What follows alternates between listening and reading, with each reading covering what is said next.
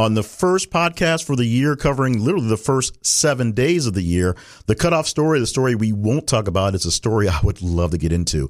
Alvin Kamara fined $5,000 for red and green cleats in Vikings game. Friday, the first of the year. We posted that one. That, of course, happened on the big game happening on Christmas, but came back again. It took a while for them to get the fine in and a while for us to get the story posted. And you guys responded to it well, but not quite well enough to call it a top 10 story. So we'll get to the stories that you said were most important here, going from 10 to 1. Also going into the story we call the almost irrelevant story of the week. That's the story at the very, very bottom. And it's at the bottom because it's usually very late. And spoiler alert, the number two story this this week is a big time story, or I should say, lots of big time stories. So we'll explain how super stories work when we get to that one. And there'll be extra commentary because we're going to talk about that one and the number one story, which may make you hot or may not. We'll get there and we'll get to that here on the weekly wrap up with Jay Cleveland Payne for the week ending January the 9th, 2021.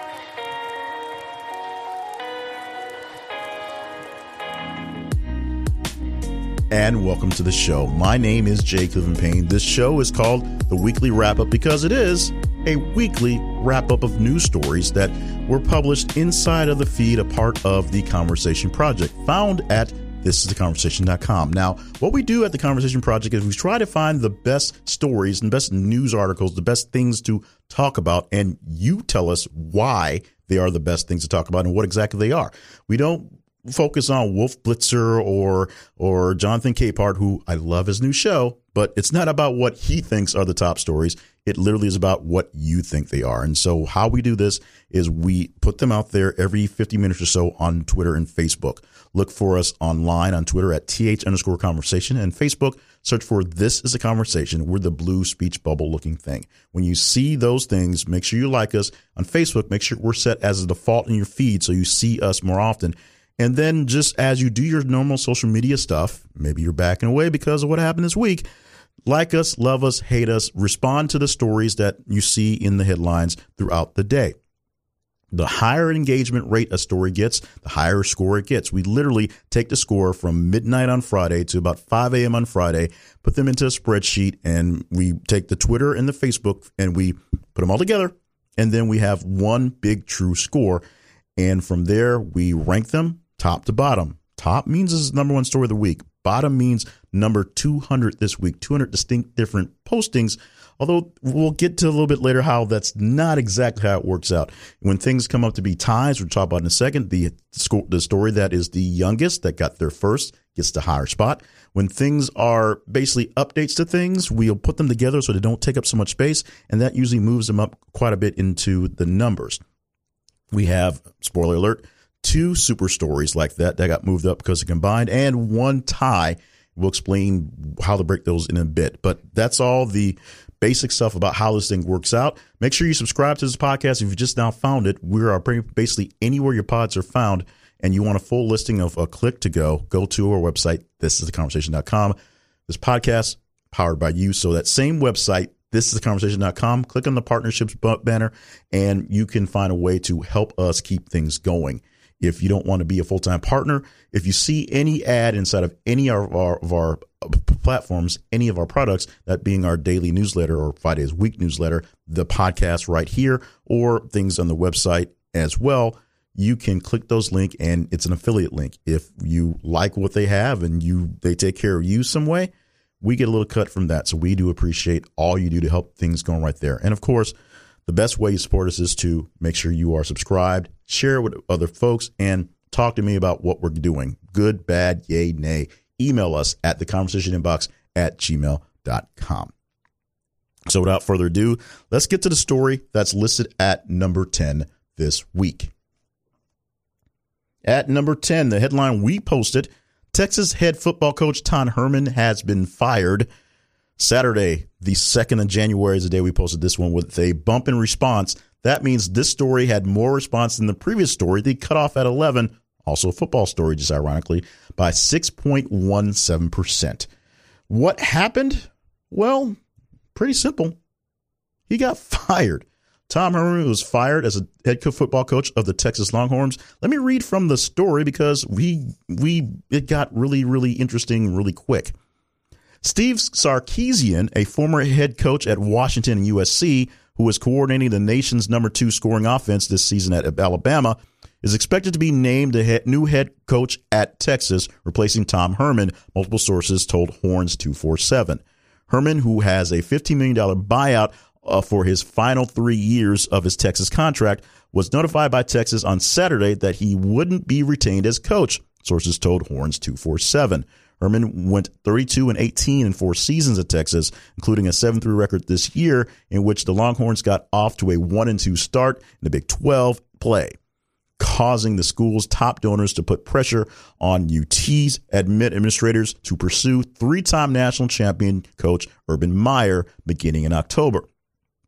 Now, obviously Urban Meyer's not going to that job. Sources or rumors have him going to some other things. Uh, so they didn't get the big coach that they're shooting for, but they got rid of the coach who didn't do too bad. Tom Herman going seven and three in a COVID year is not necessarily a bad a bad thing, but it wasn't college championship level stuff. So they're taking Steve Sarkisian, who has got his hands tied right now in Alabama's game on Monday because he, of course, is coordinating for Alabama and they're in the game on Monday, the national championship game. But he's got a new gig. It's basically done. And the early part, I would say we had was that Steve, well, not so much as Sarkisian was being hired. That was the update from Horns 247, the source, obviously, but that Tom Herman no longer coaching at the University of Texas. We have a lot more Trumpy stuff to come. Trust me, we have a lot more Trumpy stuff to come. But this story uh, is a standalone by itself Trumpy thing. So we put it by itself, and it came up as number nine this week because you said so. Posted on Tuesday, the 5th of January, the story has a bumper response of 22.09% from the 10 story. Our headline we posted was this Lawyer quits firm after supporting Trump on phone call seeking to overturn Biden's win in Georgia. Our source for this is CNBC, but of course, all over the place. It's it's amazing that it seems like we've gone a full decade uh, in one year for 2020 and a full decade in one week in 2021. Believe it or not, it was just last weekend when we were talking about the phone call, and that was President Trump talking to the Secretary of State of Georgia, asking begging, rambling about getting him to overturn the Georgia election and pull it in his favor just literally saying, like, basically, dude, you know what? These people want resolutions, and you can do that. And the Secretary of State saying, well, sir, we really can't do that. Now, the lawyer in question was a lawyer that was literally on the phone with Donald Trump as this went on. That lawyer's name is Cleta Mitchell, uh, a partner with the firm of Foley and Lardner. Um, basically, the firm investigating her involvement with Trump uh, in the call, and essentially because of you know some people have consciences and have to deal with the consequences of stuff. She resigned, back down from the whole thing, part of the blowback of what was going on. You can get more details of the story by going to our website, this is the conversation.com. Click the link for this week's podcast, which is for the week ending January the 9th, 2021. We have a link to all the stories that we talk about and even the ones we don't talk about. Stories going from 11 to 200 or 199 this week. Uh, you can see them all by going to the website. There's a link to all the stories, not just a full link. Well, you'll go to the website, you'll find it, you'll see it. It's it's right there for you. We have a tie this week. Two stories that were posted literally the same day came out with the same number of responses. And so the story that is the younger that got there first is a story that gets top billing. That's number seven. Uh, one posted around nine in the morning, one posted around four in the afternoon. The 9 a.m. story rolls like this. Sandra Lee starts cleanse after gaining 30 pounds last year. Tuesday, the 5th of January, we posted this one. Bump in response of 51.483%. So that many more people cared about Sandra Lee and her cleanse. Now, this is an interesting story. Um, it's essentially an infomercial for the cleanse that she uses. We won't go into that. If you're curious about it, just search her because it was all over the internet. This story literally was everywhere. We pulled it from uh, MSN's um, aggregator because we, we found it. And like we, like I say often, I've got to fill 24 hours worth of stories. So it went in there, and someone actually replied. A few people actually replied in various ways, basically asking, "Why is this a story? Why does anyone care?" Um, some people reply back, well, basically it's just an infomercial type thing because she's basically talking about the cleanse she used specifically. And I got some great response for the fact that I actually responded to people on this one, uh, essentially doing my mea culpa. I've got to fill a story every 50 minutes. That's uh, that's six stories every hour, and, and that's just how it times out for every 50 minutes. And so if I'm on track, there are usually about 230 30 different stories posted within the time frame that we allot. Uh, we trimmed them down in some cases as well, but we have to fill this thing up to see what comes out. And the only other explanation I have is I literally went and searched it when people were talking about this, and this story was everywhere. It was on basically everybody's website. So sometimes I post things that seem kind of silly, or sometimes I post things that pop up as trending that I don't understand. And sometimes I just post random things that just look like, hey, I got to fill it with something. I have not seen this yet. And they take off. People care about Sandra Lee because she's the uh, cooking lady. She's a lady that chunks a bunch of wine while she's cooking on TV. And she used to date a governor of New York, um, Cuomo. Yes, she used to date him for quite some time. In fact, we had a story a few weeks back about her selling the house she used to live in with Cuomo because people care about that type of stuff. And that's why Sandra Lee was posted. That's why you guys deemed her important enough to make number eight. Now, not quite important enough. Well, I guess just as important enough to make number seven, which is kind of ironic, but because they're exactly the same number of responses, the reason why number seven is one spot higher is because it was posted, as I said, around four o'clock in the afternoon on that same day, Tuesday the 5th. This one, a much more serious headline. No charges against Kenosha police in Jacob Blake shooting. The bump in response, as we said, because it's tied with number eight, is 5, 51.43 from the number nine story. Let me read you from the story, the source we pulled from USA Today, because this one is a, a heartbreaker and we want to make sure you get the actual gist of it, not just me rambling about it for a few moments. The Kenosha, Wisconsin police officer who shot Jacob Blake in August will not be criminally charged, Kenosha County District Attorney Michael Gravely announced Tuesday. Neither the officer who fired shots, Rusten Sheskey, nor any others will be charged, Gravely said during a Tuesday news conference. Gravely said his decision was based on evidence that could not be seen on cell phone video of the incident, which showed Sheskey shooting Blake, 29, as he got into a vehicle with his children inside. Blake, who was shot in the back, was left paralyzed. The video, which was widely shared on social media, sparked protests, vandalism, and arson. A jury would be required to examine the evidence from the officer's point of view, Gravely said. It is inconvertible that Blake was armed with a knife when he was shot. Incontrovertible. Sorry about that. And that's in air quotes. Uh, Gravely said he described it as a quote, razor blade type knife, unquote, and said Blake admitted possessing it. You can go deeper into the story by clicking the link at our website. This is conversation.com for this week's podcast, week ending January the 9th, 2021 almost slipped on that one. Or you can basically search this story because this is a large, huge story that was posted on Tuesday that was obviously overshadowed by things happening on Wednesday. We will get to that in quite a bit.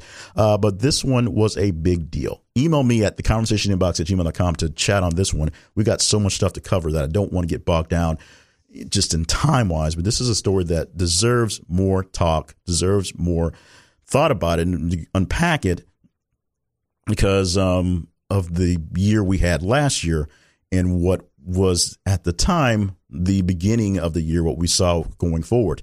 We obviously have bigger problems in America right now. Not like this is not a big problem, but we have bigger problems that must be addressed, at least at the moment, as opposed to these things that sort of stew like this story here. At number six is our first super story of the week. And super stories are where we have a headline that when we look into the higher ranks of the stories and we put updates to headlines and that essentially are the same thing, we put them together so they're not just sort of mingling around. It usually moves things up slightly. And this is one where the, the headline, the top headline was essentially right where it was based on just how things rolled out. Is a combination of three different stories because this it's been that kind of a week. The final headline that we're talking about here is Tanya Roberts dies at 65 after premature death announcement. Posted on Tuesday, the 5th of January as well.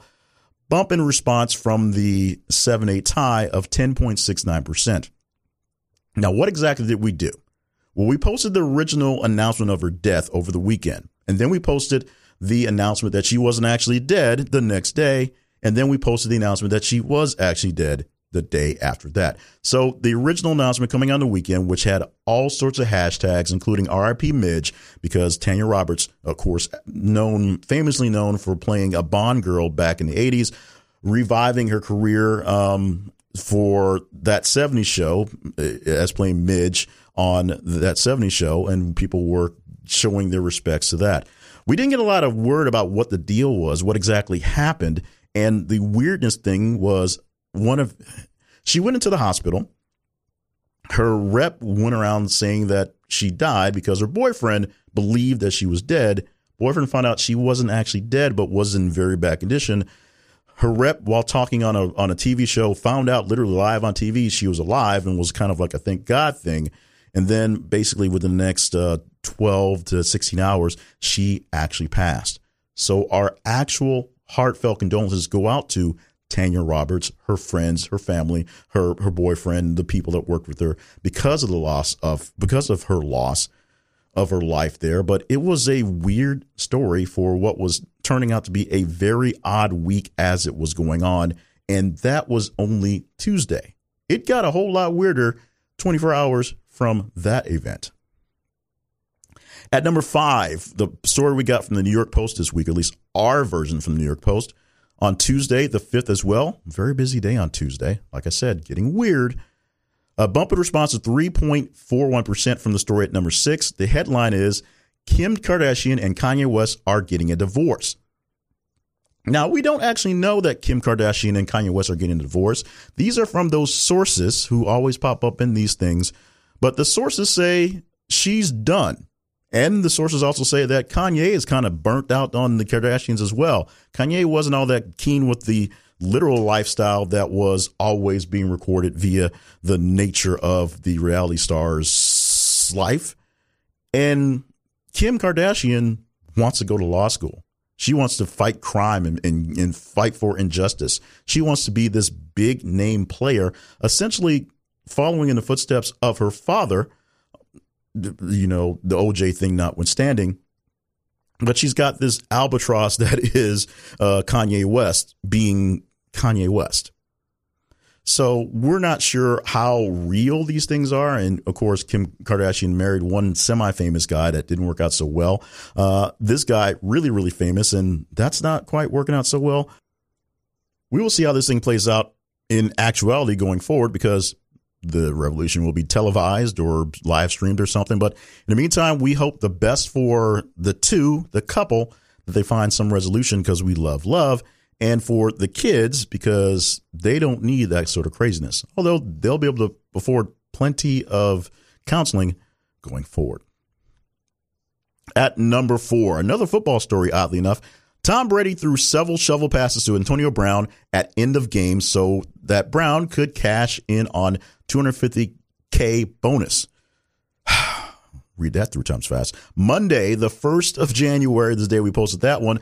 Bump in response from the Kim Kardashian Kanye West story of 10.99%. This is a quick one, a quirky one, but showing that Tom Brady is a team player, and if even if the team does revolve around Tom Brady. At the end of a meaningless game on last Sunday, at least for Tampa Bay, they were in the playoffs and their spot was essentially clinched. Antonio Brown was three passes short of getting a bonus. So what happens late in the fourth quarter, literally in the last couple minutes when they realized what was happening? Tom Brady's still out there playing. The game is meaningless. Antonio Brown's out there playing. The game is meaningless. They're winning because they're winning. And so a couple shuffle passes, three to be exact, just out to Antonio Brown to add to hit the money and literally hit the money. A 250K bonus, $250,000 bonus went to Antonio Brown because Tom Brady was a doll in this case. So for those haters of Tom Brady, here's one less reason for that. Although there are still many other reasons to keep hating him if you already do. And I'm not going to push you off on that one. This one, another sports story, but a basketball story and an interesting story in itself. Here we go. Your headline reads Boston University Terriers, Holy Cross Crusaders do both wear masks during Tuesday's basketball game. Monday is when we posted this one, the fourth day of January. Bump in response from the number five, I'm sorry, number four story, Tom Brady story, 154, 154.46%. This one was a big one. I'm going to read you from the story, uh, and then I'll slightly go into the details. This is one I thought I'd have more time to talk about until the number two the debacle happened, because uh, this is one is a really, really big deal. Boston University and Holy Cross will both wear masks for Tuesday's men's college basketball game, a Boston University spokesperson told ESPN. The game is believed to be the first in men's college ball, college basketball this season in which both teams will be wearing masks on the court. Stadium reported Monday morning that Boston University had mandated that all of its opponents wear masks during games on BU's campus. The Terriers and Holy Cross also play each other on Monday, but that game is on Holy Cross's campus, meaning only BU will be wearing masks during the game. Patriot League canceled non conference games this season. So Monday's game will be the first of the season for both Boston University and Holy Cross. The Terriers and Crusaders are scheduled to face each other six times this season. The only Patriot teams to play non conference games were Army and Navy, which were eligible because of the Service Academy's exemption.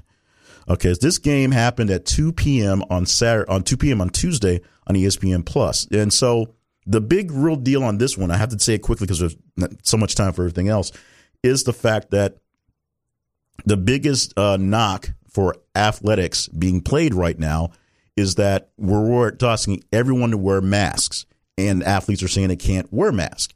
Big deal for the for the NFL in the last couple of weeks was the changes to the rules because so many people were essentially not not just not following it. Was the fact that while players in the field obviously not wearing masks, uh, coaches and all non all personnel were supposed to be wearing masks on the sidelines. That turned into a big thing that turned to more enforcement. But now all players, anybody on the sidelines, are wearing masks. So a player, as soon as they take off their helmet and sit down, is handed a mask or grabs the mask they have in their their little pouch or whatever, and has to be wearing a mask to whatever effect going on in uh, while the game's going on while they're not in the game. That was a football thing. Basketball, the argument is they can't run up and down the court with a mask. Well, many colleges are doing it, and here's a case where both teams will be doing it as mandated by Boston University. I think it's said Boston College in my rambling, so apologies for that. Boston University. What do you think about that one? Email me at the conversation inbox at gmail.com and we can chat this one up because this is one I really want to talk about. A big deal. I'm a big basketball fan. Big deal on this one. But the next story is going to take up so much headspace. It, it'll probably drive you as insane as it drove me as it happened real time. So we're going into the super story that is the debacle that happened on Wednesday. Here's the main headline that we're using to mark the place of what happened. Capitol goes into lockdown as Trump supporters breach barriers and clash with law enforcement while Congress debates election change challenges. Business Insider is the place we got this, but yeah, it was everywhere. Wednesday, the 6th of January, 2021, another day that's going to live in infamy. This story gets a bumper response from the three story of 9.53%. Like I said, however, this story was basically at number three. The reason why it's at number two, and what's what's weird about it, the top story was, was weird about it, is that we combined that story plus five other headlines that were within the top 20, 25, so they wouldn't just be floating around there to see what would happen. The other headlines include Woman shot dead after armed Trump supporters stormed the Capitol as lawmakers gathered to certify Biden's win. World leaders condemn scenes as US Cap at U.S. Capitol building. Trump cabinet members discussing involving 25th Amendment Sources say the update to the story on the woman being shot, identity of identity of woman shot and killed inside the Capitol confirmed, U.S. Capitol. A lot of reading. And MSNBC's Joe Scarborough drops F bomb, calls for arrest of Trump, Giuliani after Capitol mob. Those all posted within uh, a day or so of what was happening there. So basically, Wednesday it started. These other stories posted uh, basically between later Wednesday and Thursday. I don't think there are any Friday stories. I cut off the, the date when I copied the, the information for the actual stories that were there. But six stories combined move this story from being number three. Um, and there's a there's a lot of space because of, of, of the big jump from from the four to the three, basically 150 or 154, 155 percent from between those two. There was plenty of space in between there, but the six stories combined only jumped this story up by another 10%. When we get to the number one story, it's you, you won't be you won't be shocked why it's so high, but you'll be shocked just the the the sheer amount of volume you had to get past to get there. So, let's talk about this for a second. I was literally out of words within a few hours of watching this. Um, my good friend my good my good friend, um, my good friends, I'll I'll say from the In the Black podcast, actually, uh, Big O and the and the crew there actually went live a day early and had an extra episode of In the Black podcast uh, to talk about this. Essentially, watching it in real time and saying we got to talk about this now, and that's just one group of folks that I was watching in real time. I didn't get a chance to really get into the show because I work on Wednesdays producing some radio stuff, which we got into that on the radio show there. But many people literally watching what went down an insurrection, a group of people, Americans, literally looking to overthrow the country by overturning an election result as it was being certified. Members of Congress having to run and hide from a angry mob that didn't know what exactly was going on. People showing up with guns and Confederate flags and zip ties and restraining devices. People loitering through the halls of Congress, sitting in um, seats of power, graffiti in different places, acting a fool, and most importantly, live streaming and doing selfies of them doing very, very stupid things. As you'll see, probably coming up in next week's podcast when we talk about stories that are posted now, various people who literally outed themselves live on the internet are being arrested for doing something that, in all practical purposes, is extremely stupid. And their defense is that the president told them to do it. And the president's defense is well, people really shouldn't go do things like that. And the flip flopping and all the crazy stuff.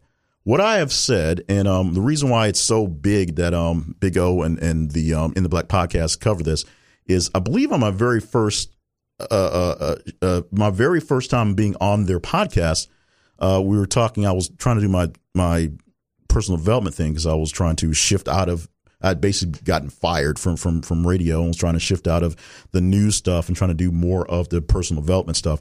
And the like my my big thing was Donald Trump's going to be our president. What do we do about it? How do we survive this? And and I said there is no way, no how all those people who work in government for reals for life who will be around whenever Donald Trump is gone, we're going to let this man do something so horrible that it will tear the nation apart. There are enough checks and balances that all these people who are power hungry, that want to be president sometime themselves or want to make sure that things work out for themselves, won't stoop to any stupid level stuff that Donald Trump would do. And they did. They allowed him to do this. They allowed four years of this nonsense and craziness. And the really weird part is 70 million people or 7 million people whatever almost half the nation who voted 7 million people. They believe that this guy was good enough for a second term. If what happened this week isn't the final proof, with two weeks left in your job, that you're not qualified to do a job, then I am at a total loss. I don't understand what what's going to happen. And there are people who still want him to change the numbers so he can be president again. And if not, run again in four years. If being bad at your job isn't enough to show how bad you are at your job, but literally inciting a riot for people who don't have enough common sense to realize what they're doing is what they're doing, and then trying to explain it away one guy got fired because he got caught on camera walking around with his badge from work on. How well? I won't say how dumb we how dumb that is. There's people a lot more dumb than, than that.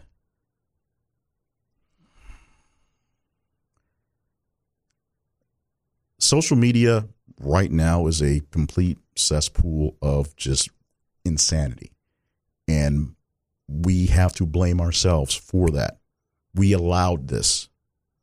And the answer is not to pull ourselves off of social media. It is to do better and be better, and to do better and be better than those who refuse to do better and be better.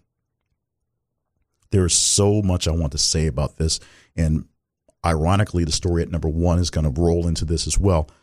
But there's just people who do not understand how to act like proper human beings and polite human beings at that. There's just basic stuff that you should be that you should know to do just to stay out of trouble. You can have all the evil, mind numbingly crazy thoughts that you want to have. As long as you don't let me know that you're having those thoughts, I don't know you're having those thoughts. If you want to out yourself so I know that you're the racist, you're the ignoramus, you're the guy I don't want to be around, that's great. I love it. But if you don't, I'm going to let you live, let you be, let you do. You are free to hate me as much as you want to. As I say in these things, this is not a podcast about being blackity black black black because I don't I don't view the news and the information and the way this is presented as being blackity black black black. But when things come up that are race related, as obvious as some of these things are, they have to be addressed. We stop, we pause, we make note of it. And right now, there are 7 million people who voted for a man who doesn't care about anything but himself to the point that he would incite a revolution incite a riot, incite an overthrow of a government because he's afraid that when he's no longer in this spot, he's going to jail. That's it. No one has to do analysis. He that's what he, he knows this. He is up for so much backlash and trouble because he's a horrible person. He is a horrible person. And there's no denying it. And for some reason, people are ready to give him not only a pass, but to essentially help him along the way for a little piece of power. Not peace of mind, not even total safety, because wiping out your enemy means you're safe. Just being in charge, just having some power, just having some sway, just being able to say you are better than them, or to keep saying you are better than them.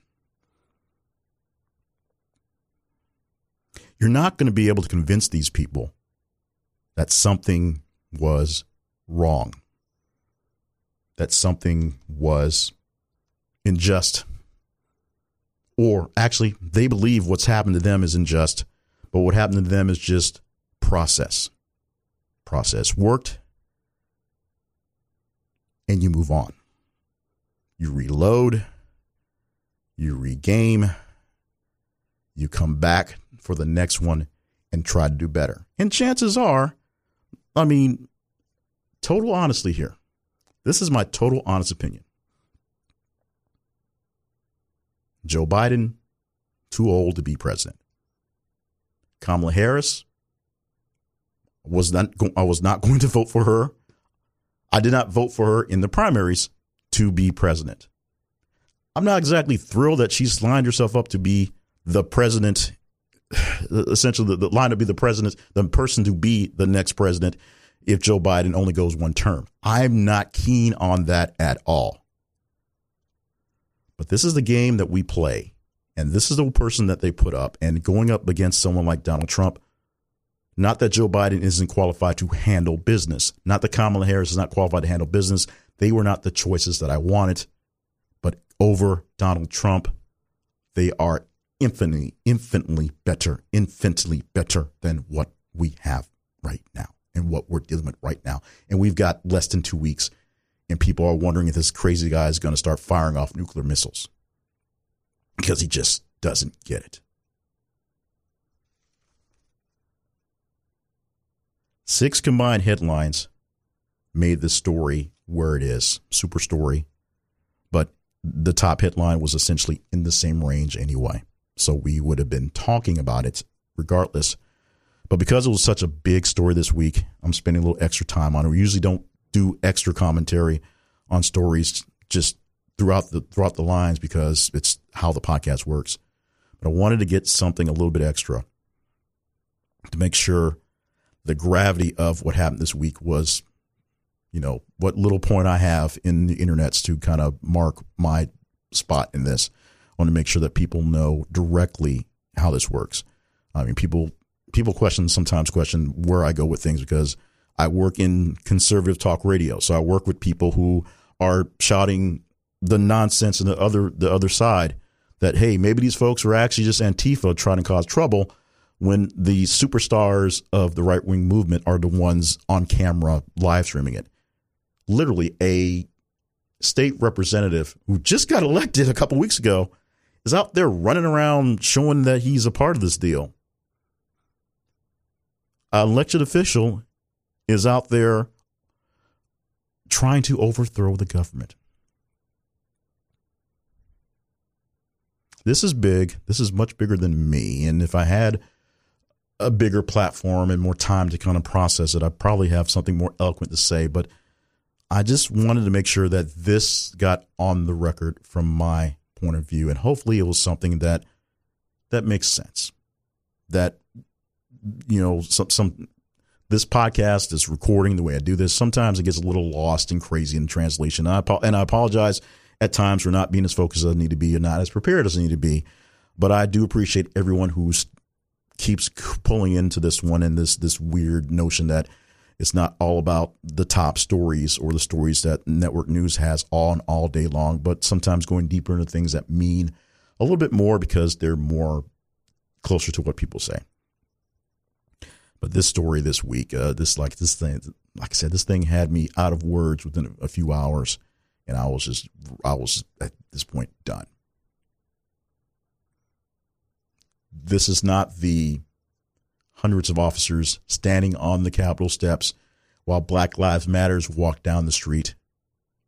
This is not the National Guard tossing tear gas to clear off a peaceful pro- pro- uh, protest that was pretty quiet um, to make sure the president had safe passage to walk across the street and take a picture with an upside down Bible in front of a church. That was, of course, um, that picture, that photo op was, of course, condemned by essentially everybody, including the military that was used to clear the streets.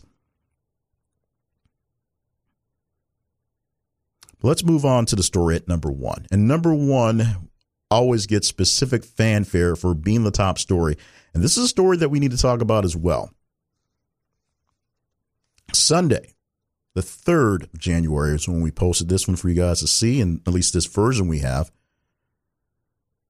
Bump in response from the number two story 58 5.08%. A bump in response from number 10 story Tom Herman being fired from the head football coach spot at Texas, 934%. And the bumper response from the story at number 200, we call that the almost relevant story of the week. We'll tell you what that is in moments. This one is more responsive than that one at the very, very bottom by 29,566%. Your headline at number one this week Soho Karen Miya Ponsetto, 22, was arrested for refusing to leave a five star Beverly Hills hotel while drunk with her mom, Dash, months before she attacked Black Boy, 14, over her stolen iPhone in NYC. Why is that title so long? Well, because we pulled it off off of one of the British tabloid uh, websites uh, The Guardian, and they do that. They do those really long intros uh, when you go to their websites and pull their their information. So sometimes when we post those stories, we shorten it, we rewrite it, we take a headline from a other source, and we use that source. But we just pull that whole thing because it explained the entire situation in one headline. Now, about two weeks ago, the woman we're calling the Soho Karen, her name is um, Miya Ponsetto. Uh, accused a black teenager at a New York hotel of stealing her phone. That's it. Black teenager. Hey, kid, give me back my phone. You've got my phone. I don't have your phone. You've got my phone. That kid has my phone. Get me back. That happened. Caught on camera because these things are caught on camera. Later to find out that the phone was lost in her Uber. She didn't even come in with the phone but there's some kid wandering around when she realizes her phone is gone, and that kid stole her phone, her Miya. We found out later in the, the, the scenario, or specifically this week, that a few months back, she got into a um, she got into a, a little altercation of such at a big deal hotel back in Beverly Hills while hanging out with her mother, just just in family, um, and actually got arrested for refusing to leave the area. Disorderly conduct. She's 22. She's 22. She's acting a fool, just all over the place, apparently. This happened, you know, months ago. So she has a record of just being a rabble rouser in general. Maybe she's distraught over her phone being lost. That's there you go. But to essentially assault another person, and who happens to be a young black kid because he was there when she realized her phone was gone, is an issue. Now, what we're not going to address right now, we'll maybe address it next week if it pops up. She's actually been arrested for this incident, and she was arrested hours after they aired an interview with her and Gayle King, who, for some reason, gets a whole lot of crazy people to talk on the record in front of cameras uh, about this thing. It, it, it, and, and, and watching her doing the interview, if you've not seen the interview, look for that, and we'll see if that pops up within the top 10 next week of her just being dismissive of just life in general and just uh, of of black people in general, and Gayle King, who's right there in front of her, and having her lawyer present, who, of course, looked like she really, really wanted to kill her client at the moment, and wearing a hat that said daddy for some reason. There was the influ- the influenza kid from a couple years ago, a kid who killed people in a car accident, but was given a lighter sentence because he was so spoiled that the judge determined, or the judge determined based on the court, based based based on the lawyers. The judge determined that based on the, how the lawyer was playing the case, that the kid was so screwed up and did not quite understand how the world worked.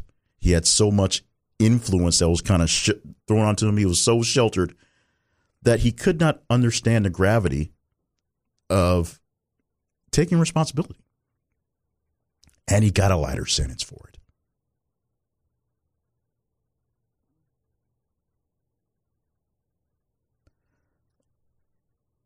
Put that with this. Put that with this case right here.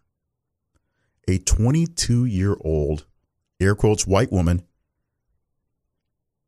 is using privilege. And as a lot of people in commentary have said, weaponizing that privilege on purpose to get her way and to just accost people and get out of any responsibility.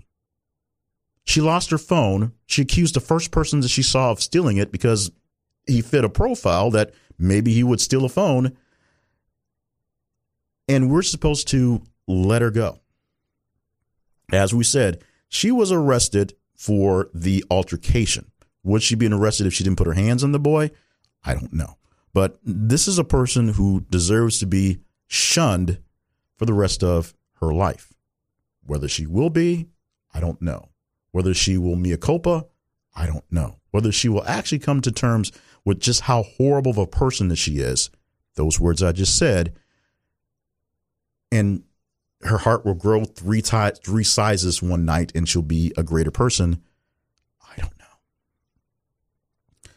But Soho Karen and a lot of the Karens and just people of just assumed privilege, and the privilege is assumed mostly because of skin color and perceived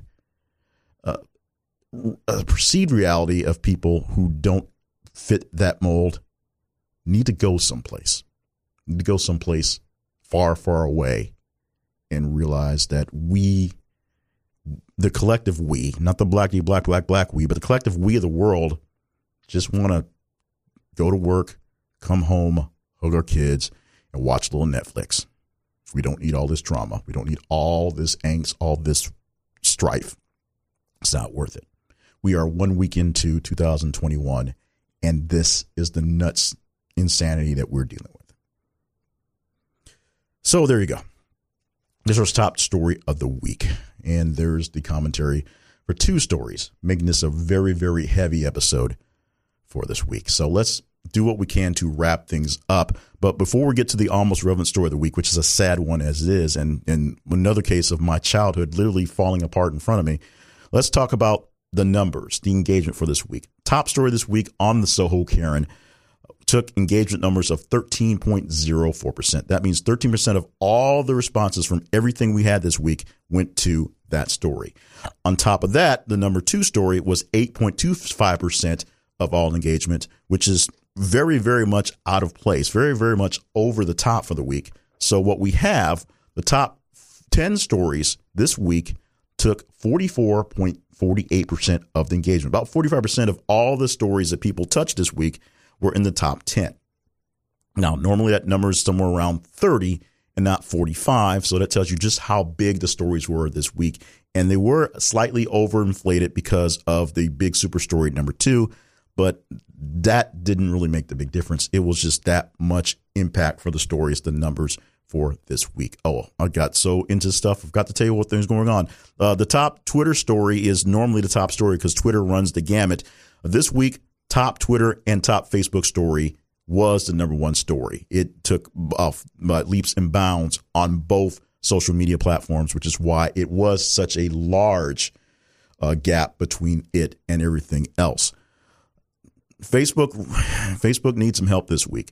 Only 10.96, 11% basically of engagement on Facebook, which could be better, uh, which means 89.04, basically 9% of engagement on the other side for Twitter. We like more Facebook engagement. That if that happens, it usually means the numbers are higher. Numbers are more or less where they are normally are, so we appreciate that. The almost ran stories that didn't quite make it into the top 10 took up 5.11%, which is normally about what the stories that aren't quite there take up every single week. And the story at the number bottom, number bottom, number 200 at the bottom this week, taking up 0.04%, which is actually slightly high normally about 0.03%. So there you go. There's a trend. Your headline for this story Marion Ramsey, Broadway and Police Academy actress, dies at 73. We pulled this from people.com and was posted on Friday, the 8th of January. So the main reason why this one is a very low ranking is because it got posted so late into the numbers, not a lot of time to gain traction. Not much chance of this one gaining much traction for next week, but it was in range to so far to be out of range, which is why we're talking about it now as the almost relevant story of the week. Here are some lines from the story from People magazine. Broadway and Police Academy actress Marion Ramsey is dead. She was 73. Ramsey died in her home in Los Angeles on Thursday morning, according to the Hollywood Reporter. Her management team at Rogers Paul Inc. did not immediately respond to people's request for comment. Quote, Marion carried with her a kindness and permitting light that instantly filled the room upon her arrival, Roger Paul Inc. wrote in a statement obtained by THR, the Hollywood Reporter. The dimming of her light is already felt by those who knew her well. We will miss her and always love her, the statement included. The actress is best known for her performance as Officer Laverne Hooks in the Police Academy film franchise, beginning with 1984 film Police Academy, starring Steve Guttenberg, Kim Cattrall, and G.W. Bailey. She went on to reprise the role for Police Academy 2, The First Assignment, 1985, Police Academy 3, Back in Training, 1986, Police Academy 4, Citizens on Patrol, 1987, Police Academy 5, Assignment Miami Beach, 19, Beach, 1988, and Police Academy 6, City Under Siege, 1989. I will say that Citizens on Patrol, the 1987 version, my personal favorite. Ramsey was also known for her Broadway performances in shows like Hello Dolly and the Los Angeles production of The Little Shop of Horrors. She appeared in the production of Miss Moffat and with Bette Davis, as well as Harold Prince's Grind and Eubie according to THR. The actress was born in Philadelphia in 1947 and began acting as early as 1976 when she appeared in The Jeffersons as Tracy Davis and landed a recurring role in Bill Cosby's sketch comedy show Cos, according to Essence. The story goes deeper into this one, so you can go deeper into all the things she's done by going to our website. This is a conversation.com. Click on the link for this week's podcast. That's, of course, week ending January the 9th, 2021. And you can go and see a link to every single story we had posted this week, not just the ones we covered. Click the link of the week for the website and you can see every story. So you can kind of basically gauge what stories we did not get in because of arrangement. Yes, if you want to check out what's that story number 75, 123, or 87, you can see on your own. But for us, even though it's been a long one, we are officially done for the week. Thank you so much for joining me for another week of recapping stories and for doing most of the work for me. That is telling me what stories I have for script. We tell you every single week. As much as I love me some Anderson Cooper, he does not tell me what to talk about. You do. You go to your social media and you respond to what we're talking about either on Facebook or Twitter as you engage in the stories, liking them, loving them, hating them, sharing them, being involved with the stories every 50 minutes we post them. The higher they get engagement, the higher score they get. Facebook, look for us at thisistheconversation.com. Click on the blue speech bubble thing. And on Twitter, th underscore conversation. Email the show at theconversationinbox at gmail.com and let me know what we can do better, what we should just stop doing, and what we're doing pretty good right now. Conversation Project. This is conversation.com. And this podcast, the weekly wrap up with Jacob and Payne, is powered by you. That means we need your resources. We need your money. Uh, uh, if you don't ask, you don't get. So we ask if this is something that is quality entertainment for you, check out our website. This is conversation.com and click at the partnerships link. And if you feel up to being a partner, find a way to partner up with us so we keep things going. Keep the lights on, if you will. Also, click on any link you see in our products, whether it's our newsletter, it's inside of the feed every day, or at the website. Those are affiliate links that allow us a little piece of what you buy. It costs you nothing extra, and it, it like we said, keep things going. But the most important thing you can do is make sure you are subscribed to the podcast and sharing it with other people who are into the news and want to know what stories are the real conversational stories, not just what's stuck in the Chyron as the top stories that never really break. They just keep on bending. That's a horrible joke, but you you get the gist of it. Some things get missed out in while you're watching cable news or watching the mainstream media or watching what you're being told are the big stories. Sometimes the stories aren't so big, but they're a lot more heartfelt and conversational. and you'll get a chance to see them if you tune in with us and follow us on our feeds. Once again, thank you, thank you, thank you so much for being part of the community, being part of the gang, and giving me something to talk about. This does not happen without you. You literally give me the script and then you respond to what the tops is and make sure that I am keeping things on the up and up. So thank you so much for that. Thank you so much for joining us for another great week of a podcast. Even if it wasn't such a great week out there and great week of news, we are already gathering things. As we said, 24 hours a day, every 50 minutes, we're posting something out there for you to react to. So we are literally working this weekend to prepare for things. You will see what happens, what stories we already have, and what stories to come we'll be talking about next weekend in the podcast. So until next weekend, I'm Jay Cleveland Payne, and this has been the weekly wrap up. We will do this again in seven days.